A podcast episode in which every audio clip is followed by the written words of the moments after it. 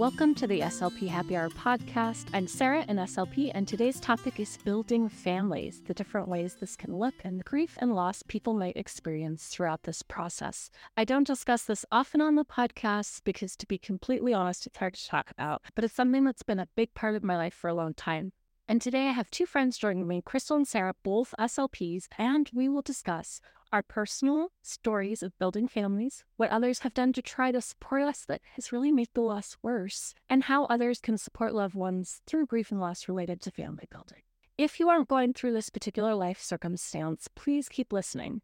This is an honest, vulnerable, and helpful discussion where we talk about what our culture does wrong when it comes to grief, as well as how you can build your skills in supporting others and being a good listener through this. Going through this life circumstance is lonely, so let's try to make it a bit better and not worse for those acutely experiencing grief and loss. Let's get started with this discussion and some intros. Here's mine. My name is Sarah. I'm a private practice owner and an SLP.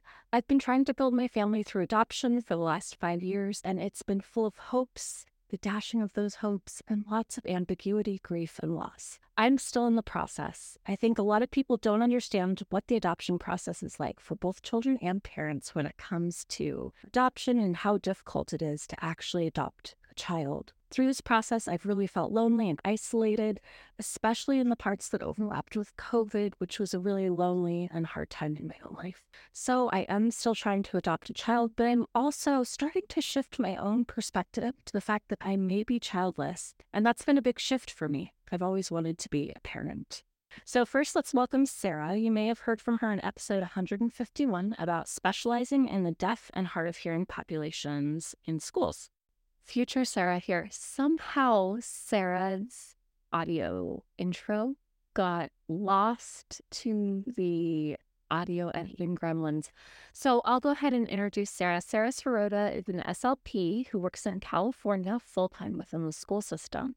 She also sees private practice clients and charter school clients and she is volunteering this year for her union in their negotiations. She's also partnered up with a teacher, so they are a very education focused family.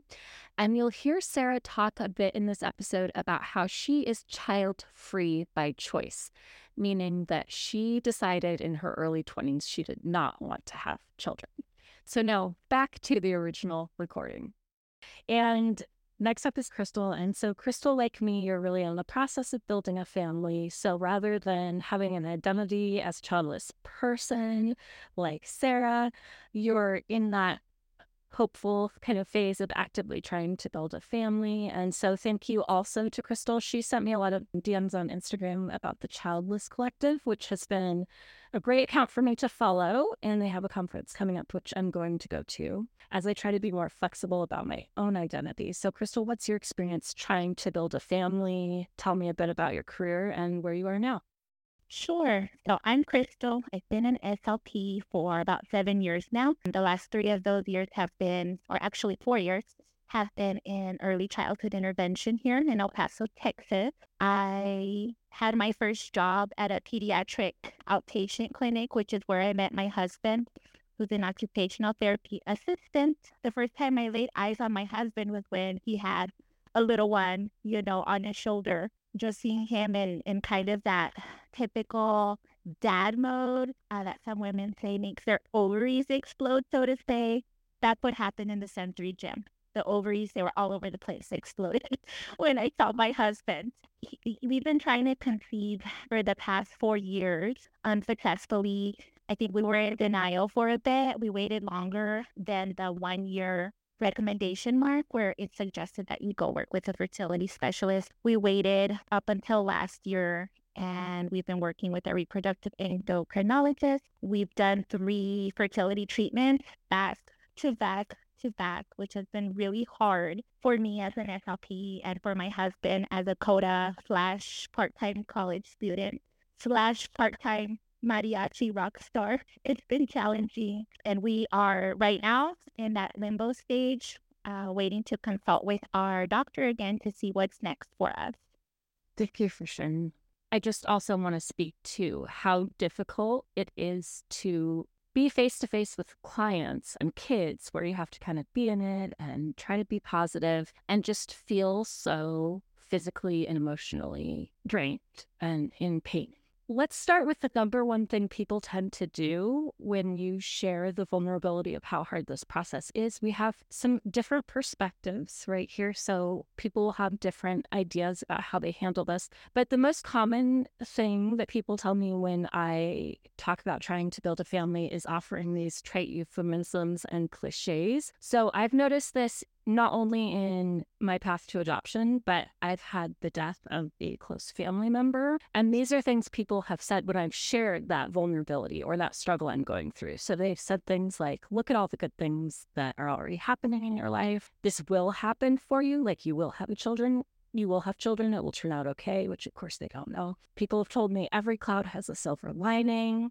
Other people have told me, don't worry about children. Think of and be grateful for what you already have. Uh, when a family member passed away, people have said they're in a better place, they're happy now. And then there are some religious sayings that people use, like it will happen on God's timing or God has a reason. And I think that usually these phrases are meant well. The person wants me to feel better, but they're never helpful. They always make me feel worse. So I'm being vulnerable with them in a conversation. I'm sharing that I'm currently going through something really difficult. And what those phrases feel like is it feels like they're sweeping my emotions under the rug. They're offering toxic positivity. And really, the subtext there is that as the person that I'm listening to you talk about your grief, I am uncomfortable with what you're sharing, and I want you to get over it and stop talking about it. What are your opinions on or experiences with these cliches that people tend to share? I guess mine's a little bit different, right? So I don't know if I touched on the fact that I am child free and it is by choice. I do not want children. I, from a pretty early age, knew that. I would say like 23, 24. Um, and my husband obviously feels the same way. I'm going to sort of frame my response to this question around advice that I get about that decision. So I get a lot of people telling me, oh, you'll change your mind. You're so young. Children are a blessing. Your life will be incomplete in some way without children. You know, my cultural and ethnic background is both Mexican and Jewish on each side. So those cultures have a lot of child based feelings, I'll say. And so the the sort of pressure that you know you feel as a young person to meet other people's expectations of what they want your life to be. Like, oh, what about like you'll never be grandparents or you'll never have this experience and just not trusting that I knew that that experience wasn't for me. Right? Like that I knew myself well enough to know that I would be content with my life, even if I didn't have this pivotal and important life experience to so many. And then a lot of times I get advice like, but you're so good with kids. I know I'm a pediatric speech therapist pathologist. I hope I'm good with kids. I love kids, they bring so much light and joy to my life when they belong to other people. I have nine nieces and nephews. So I have a lot of, you know, children in my life and I'm really content with that decision. But I guess for me the the grieving is more about when you go against societal norms by choice, the pushback that you get for making that choice. And just to share like on a personal note, even if I change my mind at this point because of some chronic health conditions, I could not conceive a child. So it really is a moot point for me.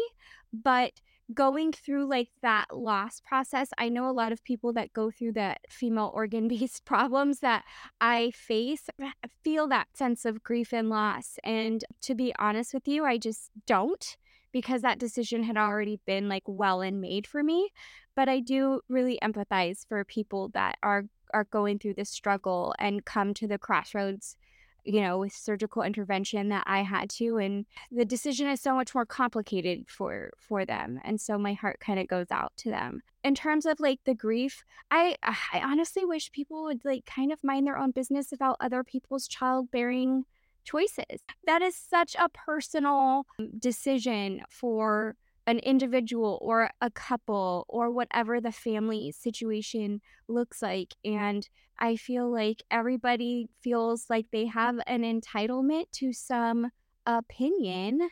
And I'm not interested, right? Like I'm not interested in your opinion about my reproductive decisions. I'm I'm just not. And no thank you. And no thank you.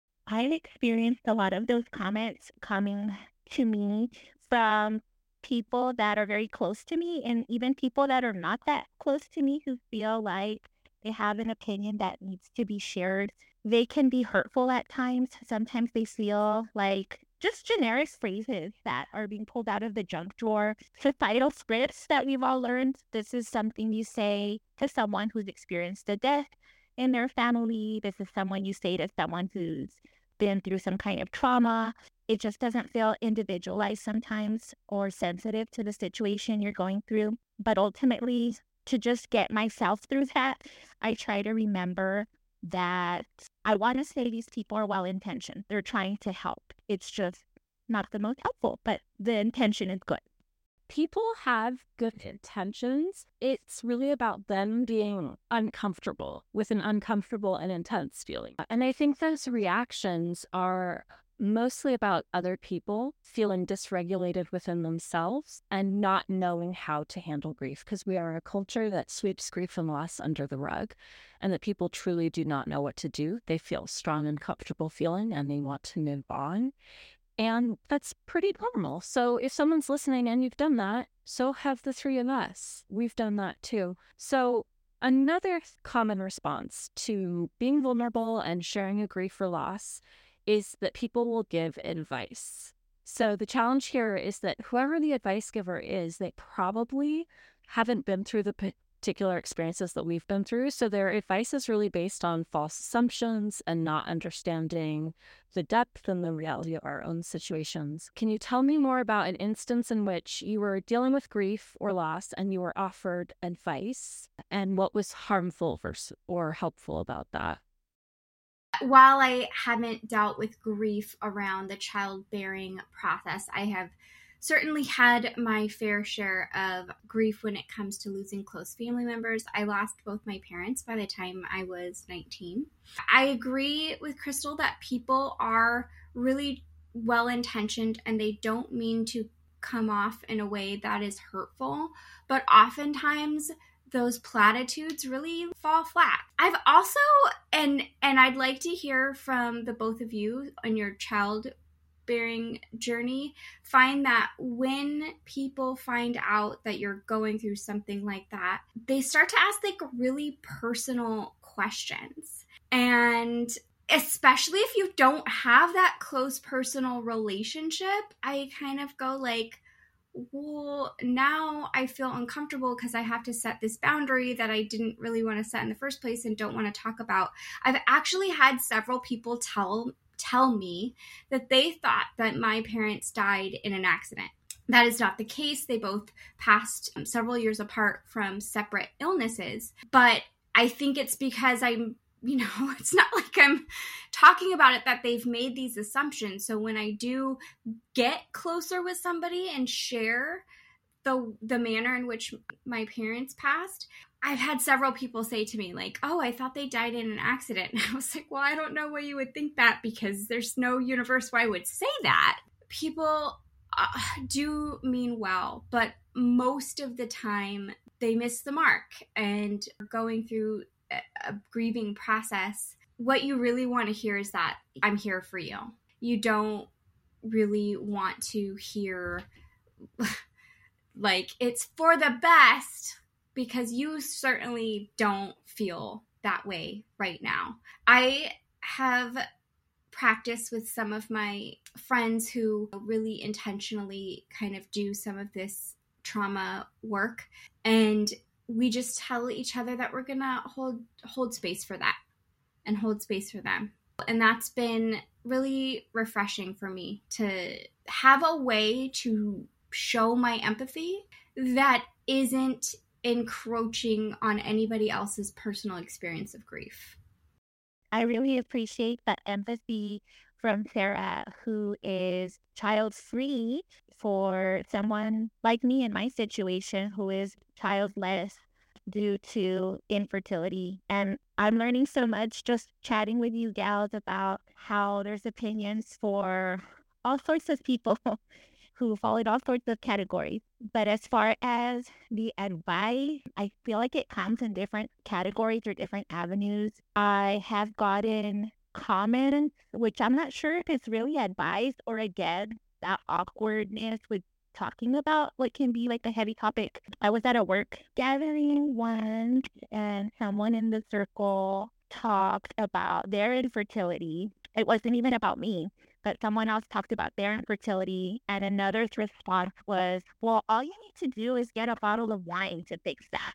And it stung me so hard. Obviously, that applied to me. I'm sitting there also being in my own infertility journey. And that was what I felt really insensitive.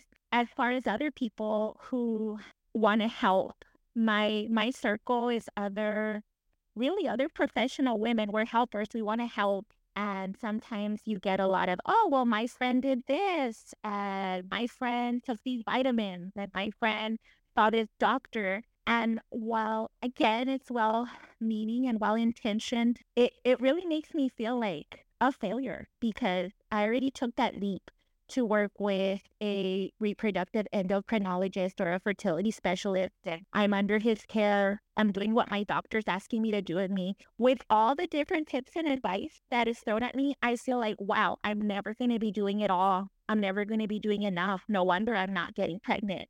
I'm not taking that weird vitamin or that strange herbal tea that someone else told me to take. And honestly, there's just a point where I had to let go of that let go of that because it was not helping me at all. It was hurting me totally.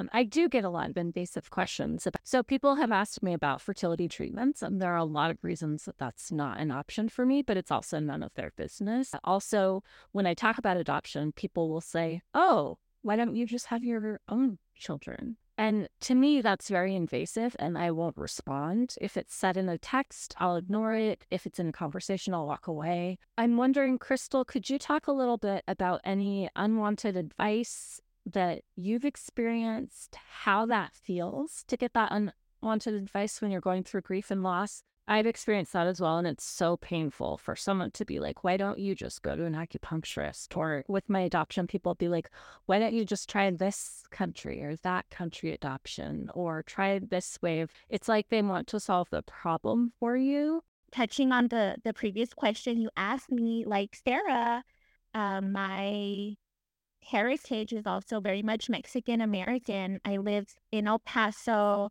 where a lot of the kiddos I see live in El Paso as well, or they trickle in from Juarez, where they spend time in Mexico with their families. And it's very child driven in this culture. And that's the first thing you're asked when you're going to get married. You know, when are the kids coming? And the kids haven't come after a few years and well where are they? When are they coming? When are they coming? Being that it's so pervasive in our culture at least for me i'm asked by people who i'm not very close to. Some of the the parents i work with some of the teachers in daycare settings that i work with it's it's bizarre. It's bizarre how sometimes i don't know if this is just maybe the norm in our culture but there's a lot of knowing other people's business and what's going on with you and what's happening. So I think I should work on a personal boundary statement. So I have a way to answer that is respectful to myself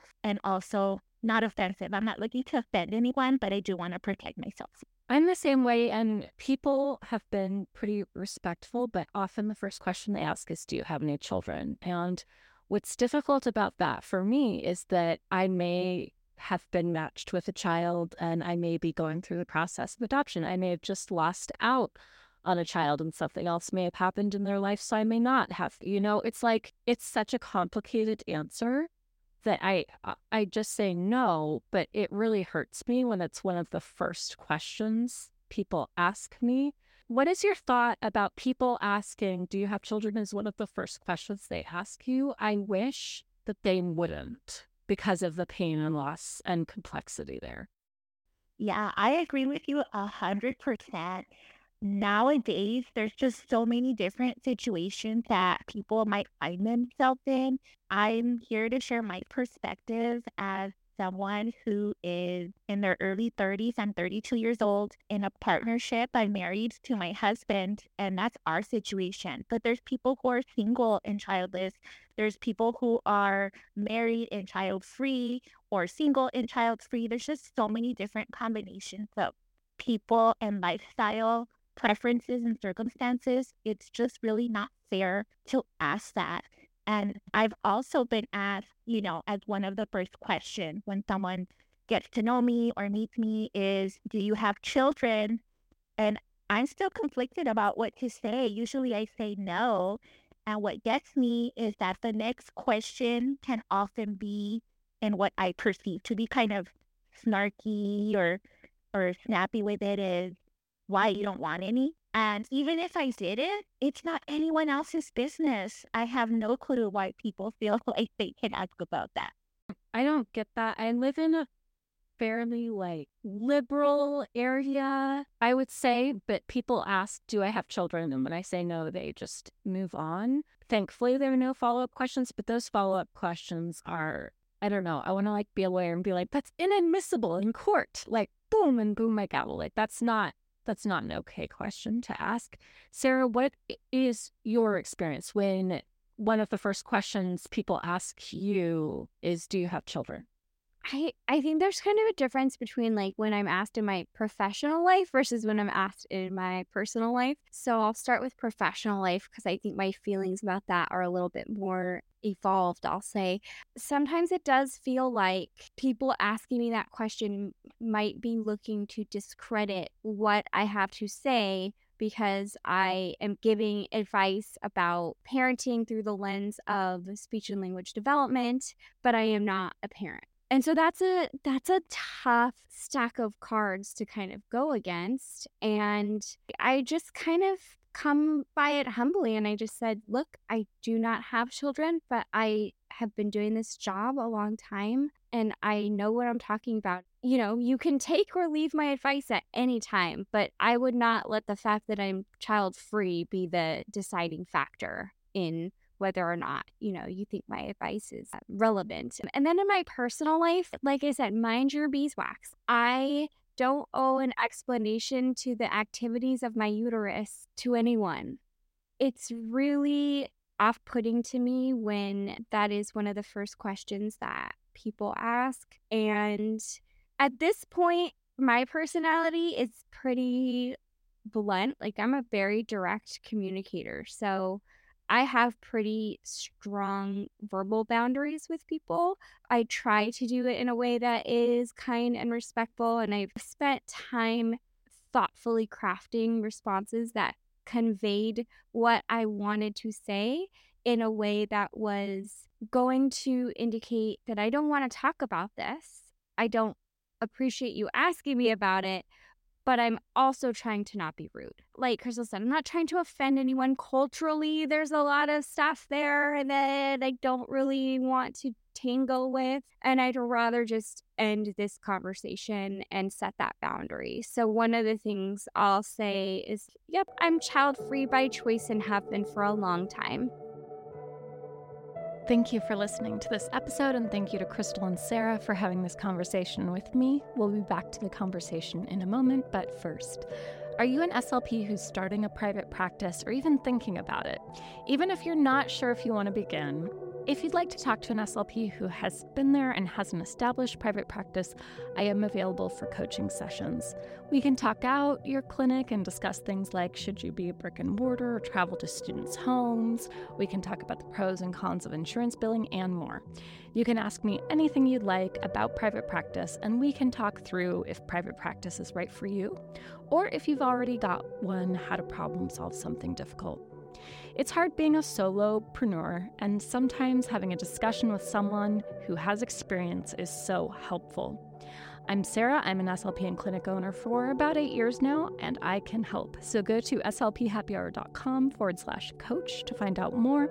There's no expensive packages. You can just get, get one one on one session, and with it, gain some clarity. Remember, strong people ask for help. Now, back to the show. I have had this imposter syndrome when I share things with parents. And what I say is, I'm an expert on language development and you're an expert on your child. So you get to decide what to do with this information, but this information is accurate.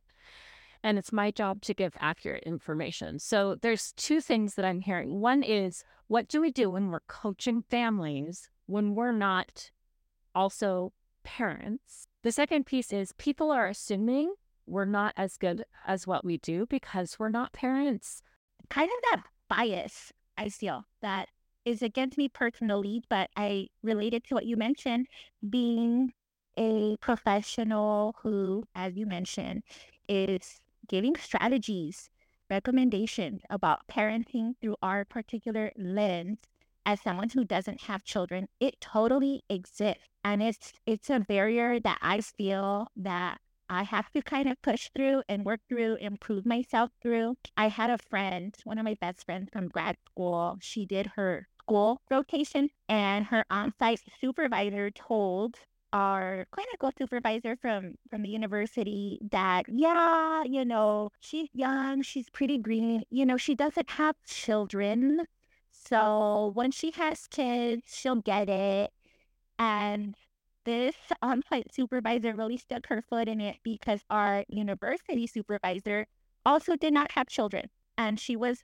you know, an older lady, a seasoned SLP. But oh my gosh, I'm so glad that that on-site supervisor said, whoa, you know, you cannot generalize and speak to that because that's really not fair. So I think that bias exists. Yeah, I want to add on to what you're saying, Crystal, because in my, I'm in my early 40s now. When I was in my 20s and early 30s, if I would go out for dinner and not order a drink, people would assume it was because I was pregnant. If I complained of a stomach ache or I would have uterine cramps, people would imagine that I was pregnant. And it was really painful for me because I was not able to become pregnant. And I wanted to say, I, will never be pregnant. I am not pregnant now, nor will I ever be able to be pregnant. And it was really painful. And now that I am older, people certainly ask less. You know, before I used to work in a clinic setting. So the model was that the parents would wait in the lobby and I would work with the child and then debrief them afterwards.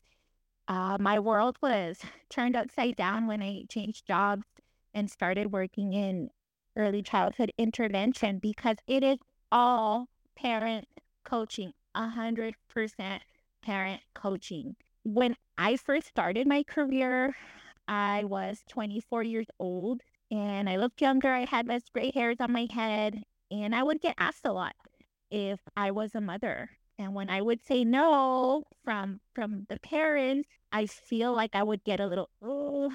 But thankfully, we would build rapport, and they would learn to trust me and that relationship would be built. As I'm aging, I feel that people kind of assume I'm a mother now because I'm quote unquote old enough to be a mother. I look like I could be a mother. And I feel like I get asked less because of my age. But when I do get asked and I tell people that I don't have children, I feel like I have to, again, build that relationship like anyone would have to with their client and their family, but just with a little extra to prove myself that yes, I'm not a parent, but yes, I do know my job. Exactly what you said. And that phrasing I used a bunch of times. We use that in our ECIA training in Texas is that, you know, we're the quote unquote expert in child development. We're going to bring that to the table, but you know your child best. You're the expert on your child please bring that to the table and we'll meet each other halfway and kind of tailor our strategies and our plan according to that. So maybe ECI can be really hard for me sometimes, but in that aspect, I'm able to just say, hey, bring what you know about your kid to the table And that kind of takes the pressure off me a little bit. So I totally agree on the front side. And, you know, I brought that up that I get that question a lot. And I kind of want to be like, what does that matter? But you can't, you know, because we have to get the parents to buy in and we want their buy in and we want to build these relationships. So I get that you can't right off the bat be defensive, although I sometimes wish maybe that I could be. I I won't be. That's not really my personality. And like I said, I'm kind of an open book, but this side of it is hard. Being childless or child free is hard.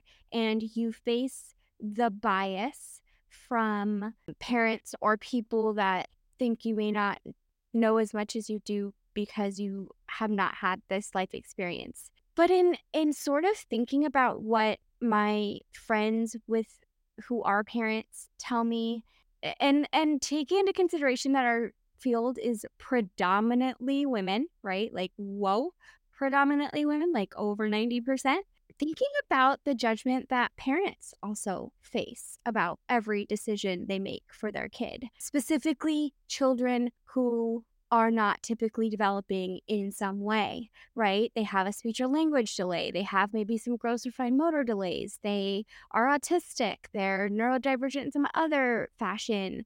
They have a developmental disability of some kind, a genetic component. All of the possible things that could happen with a child that are outside of our control that parents still feel the societal blame for. They're doing all this like genomic sequencing to find the root cause of autism and is it genetic? And I think that that is something that's important to know, but knowledge is power in a lot of different ways because I think ultimately sometimes especially mothers will internalize that as like I carry this gene so I pass this on to my child or you know this is somehow my fault. And so the parent takes on a lot of that that blame. You know I I also feel for parents. So one of the reasons that I'm I'm child free by choice is because I have the utmost respect for parents and I think it is the hardest job I could ever imagine doing. And most parents, when I say say that to them, like agree in some way, um, but don't in others, and that's fine. They're like, well, you know, it just never ends. I was at Thanksgiving and I was I was talking to some acquaintances and I was like, yeah, being a parent is really tough. And, you know, I value all the parents in society because it's hard. Like, oof, it's real tough. And it's not something that I was cut out to do they're like, well, you know, it's, I love it. I love everything about being a parent, but it just is never ending. Parents' experiences run the gamut based on, you know, my experience with children and in this role and personally. We just can't win. We're questioned as professionals if we have children. We're questioned as professionals if we don't have children. We're questioned as women in the same fashion. Sometimes it's just really tough to be a woman. I feel like a lot of these questions feed into that piece. And it really speaks to something Crystal said earlier about all of the advice that she's given to conceive a child. Take this, do that. And and I honestly I'm glad she brought it up because I realized I've been guilty of this. And I want to take that step back and reflect on that and think about ways that I could show up for my loved ones that are going through this process without offering advice, or maybe making sure that I ask them first if they want the advice as a way to sort of pave that road to communication. But just the amount of guilt and and blame and responsibility that you might take on because you can't possibly follow all of the advice that you're given. And some of it, however valid it may be, doesn't fit into your treatment plan that with your doctor, or you're just at your bandwidth, or for whatever reason you can't or don't want to go down that road. And I just feel like, wow, what an emotional journey to have to also like internalize that you're it's your fault that you can't get pregnant if that's something that you're wishing for.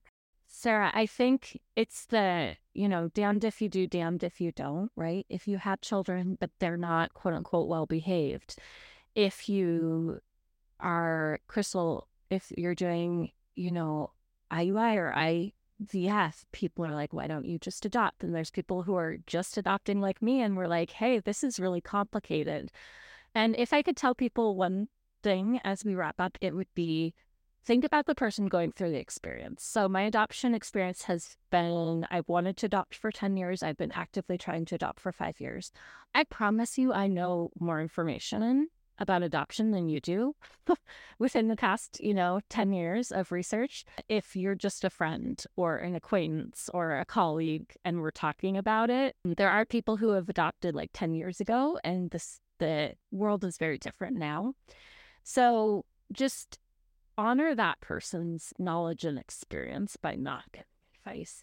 I think what I would like to add is that infertility is hard for anybody experiencing it. It's universally difficult, but I think everyone on this walk has their own unique mini challenges to it. For me, a mini challenge has been being a pediatric SLP, expected to coach parents on how to raise their children when I'm not a mother myself. But there is something also beautiful that I've been able to gain from this, in that I think sometimes I'm surprised that people ask me if I have children and why not. And the conversation keeps going, and I come to find out that they're mothers who have been through their own infertility journeys and who never got to talk to someone about it and process that. And sometimes mothers are just dying to share their stories with me. And I'm really surprised to learn how many of my clients are IUI babies or IVF babies or rainbow babies or just babies that took a long time to come to this earth, even though their parents desired them for so long. And that's that's what I want to take from this experience for myself is that there can be good for me. I know that's not everyone's case, but for me, I'm just trying to lean on that and grow from that. And I appreciate being able to see these parents through that and that I have someone who's able to see me as well. And that's it for today's episode. Thank you so much for listening, and thank you to Crystal and Sara for sharing their experiences. If you enjoyed this episode, please consider sharing it with a friend, especially one who may be supporting someone or may be someone who is childless or child free. And if you love the podcast, please take a moment to rate and review the SLP Happy Hour podcast wherever you're listening so that like minded grad students, SLPs, and SLPAs can find us. I also send out a monthly or so newsletter that includes lesson plans well, more like tips and ideas for your lessons. And you can sign up for that at slphappyhour.com forward slash newsletter. I hope you enjoyed this show as much as I did, and I am still thinking about this conversation and learning from it as I re listen. Thank you for listening to this episode, and I hope it was a little slice of an SLP happy hour for you. Until next time.